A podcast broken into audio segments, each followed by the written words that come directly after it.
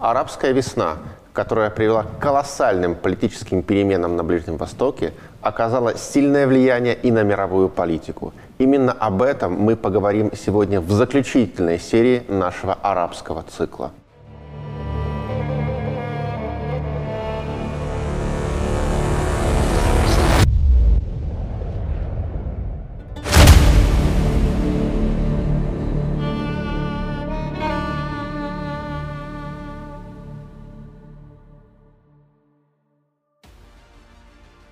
Посмотрим, каким результатом пришли арабские страны через 10 лет после начала арабских революций. Египет – крупнейшая арабская страна, более 100 миллионов населения. Власти снова военные. После короткого периода нахождения в Каире у власти президента Мохаммеда Мурси, братьев-мусульман, все вернулось на свои круги. Конечно, весь комплекс социально-экономических проблем, которые были у Египта при Мубараке, никуда не делся. Вместе с тем сейчас Египет демонстрирует очень энергичную, напористую внешнюю политику. Он воюет с террористами на Синае. Он очень эффективно отстаивает свои интересы в Ливии. Египту удалось прорыть вторую ветку Суэцкого канала, реализовать этот престижный экономический проект. Огромными темпами развиваются военно-морские силы Египта. И Египет сейчас ну, если не на подъеме, то явно не в кризисе. Ливия остается разделенной страной на запад и на восток. Ни одна из сторон не сумела взять верх в гражданской войне. Однако прямо сейчас в Риме идут переговоры о единстве Ливии. И есть хорошие шансы, что стороны договорятся. Договорятся именно из-за того, что в Ливии фактически политический военный пад – Десять лет назад был убит Муаммар Каддафи. Десять лет в Ливии шла ожесточенная гражданская война. Сейчас вроде бы есть шансы договориться. Но это не точно. Сирия по-прежнему разделена. Гражданская война продолжается в вялотекущем режиме. Правительство Башара Асада контролирует более 70% территории страны. Однако она не контролирует большую часть провинции Идлиб – там стоят протурецкие формирования. Турция считает эту территорию своей зоной влияния. Также Турция оккупирует север страны, приграничную зону вдоль турецко-сирийской границы, районы преимущественно курдского проживания. Сирийский Курдистан тоже в политическом плане не подконтролен правительству Асада. Конечно, он не воюет с Дамаском. И вместе с тем курды во многом до сих пор пытаются опираться на американцев, хотя понятно – Америка рано или поздно уйдет из Сирии. России удалось существенно укрепить свои позиции в Сирии.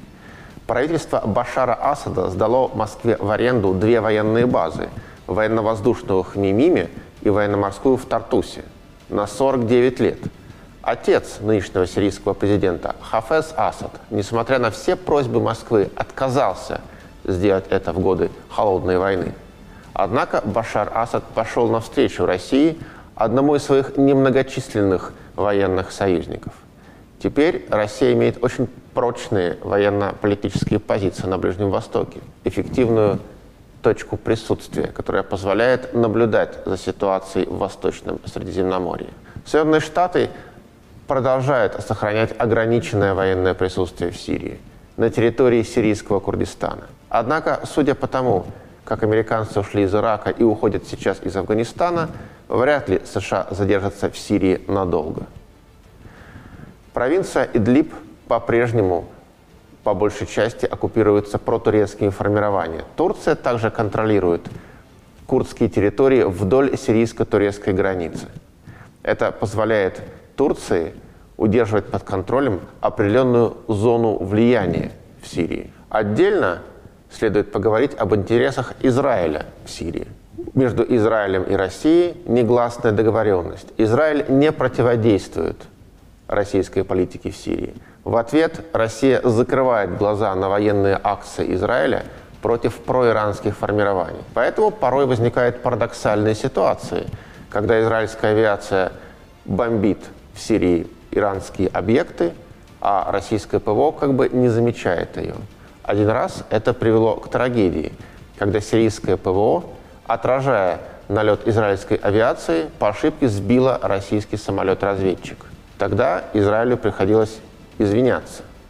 И в Москву даже прибыла высокопоставленная делегация израильского генштаба. Но это единичный случай.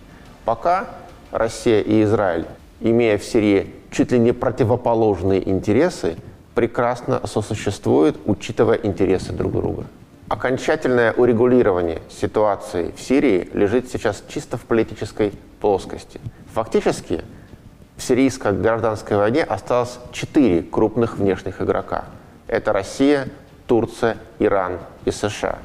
И, скорее всего, США скоро уйдут. Россия, Турция и Иран в этом треугольнике формировались все основные договоренности по Сирии. И, скорее всего, именно эти три страны будут определять, какой будет новая Сирия. Возможно, удастся придать дополнительный импульс Астанинскому процессу. И тогда не за горами формирование коалиционного правительства в Сирии. Возможно, все пойдет по какому-то другому сценарию. В любом случае, активная война остановлена, и сейчас продолжаются велотекущие боевые действия. Башар Асад удержался у власти во многом благодаря огромной помощи России и Ирана. Но насколько будет успешным правление Башара Асада в новых условиях, в условиях Сирии, разоренной гражданской войной? Это большой вопрос. Сирии предстоит масштабная реконструкция, восстановление экономики. Скорее всего, Сирии будет очень нелегко в ближайшие 10-15 лет. Но если есть где-то на Ближнем Востоке страна, положение в которой еще хуже, чем Сирии, это Йемен. Йемен раздираем гражданской войной. Хуже того, это не просто гражданская война. Это противоборство двух крупных региональных игроков – Саудовской Аравии и Ирана. Противоборство замешано еще и на религиозном факторе. Сунниты против шиитов. Страшная ситуация для не самой богатой арабской страны. Саудовская Аравия сколотила международную коалицию и начала интервенцию в Йемен. Однако, имея военный бюджет сопоставимый с Российской Федерацией, Саудовская Аравия крайне неудачно ведет войну в Йемене. Иран явно побеждает, как минимум по очкам. И в последнее время саудовская элита все больше пытается договориться с Ираном. Если саудовско-иранские переговоры, которые идут через посредников, все-таки увенчаются успехом, есть шанс на то, что гражданская война в Йемене будет остановлена. Влияние арабских революций выходит далеко за пределы, собственно, стран Ближнего Востока. Оно носит глобальный характер. Во-первых, Соединенные Штаты впервые после окончания холодной войны продекларировали некие цели, но не смогли их добиться. Башар Асад должен уйти, а он не ушел. Режим в Иране тоже не удалось свергнуть. Таким образом, арабские революции как бы показали пределы американского политического могущества. Америка, занятая сейчас противоборством с Китаем, начинает великое геополитическое отступление. Она концентрирует свои силы в Азиатско-Тихоокеанском регионе и закрывает неудачные кейсы на Арабском Востоке. Апофеоз этого американского отступления – Убийство генерала Кассема Сулеймани. Американцы ликвидировали одного из своих главных врагов, командующего корпусом стражи исламской революции, человека, который убедил Россию включиться в гражданскую войну в Сирии. Однако после его ликвидации реакция Ирана превзошла все ожидания. Иран стал наносить удары по американским военным базам в Ираке в качестве наказания США. Если бы Иран или любая другая страна мира сделали бы такое во время нахождения у власти Буша-младшего, Клинтона, Обамы, неминуемо последовало бы возмездие. Однако США спокойно дали Ирану обстрелять ракетами свои военные базы, потому что не пожелали втягиваться в большую войну на Ближнем Востоке. Убийство Касема Сулеймани и ответные наказующие действия Ирана показали, что США уходят с Ближнего Востока, будут уклоняться от втягивания в какие-либо конфликты в этом регионе. У них теперь абсолютно другие цели.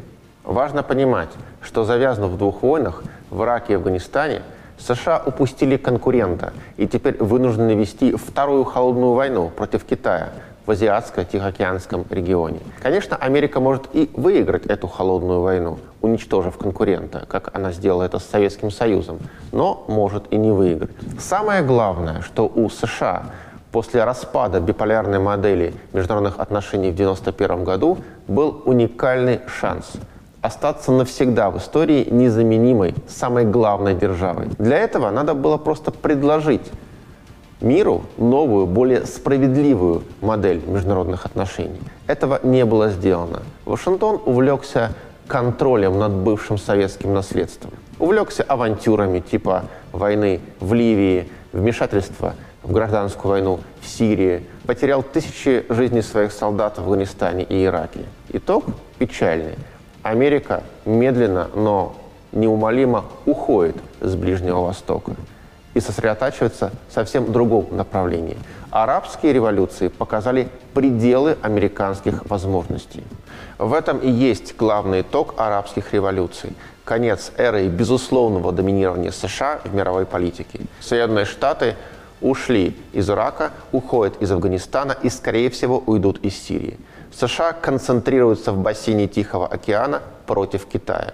Это не значит, что Америка перестала быть сверхдержавой. Она по-прежнему самая сильная в военном плане страна и вторая экономика мира.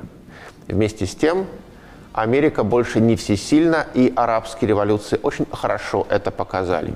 США не уйдут окончательно с Ближнего Востока, однако их присутствие в этом регионе мира будет сокращено до минимума. Таким образом, арабские революции открыли возможность сформировать новую модель международных отношений без безусловного доминирования какой-либо сверхдержавы.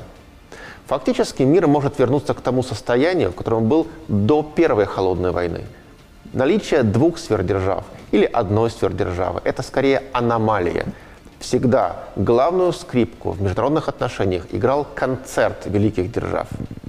Вторая мировая война изменила эту ситуацию, а арабские революции фактически дают возможность вернуться к ней снова.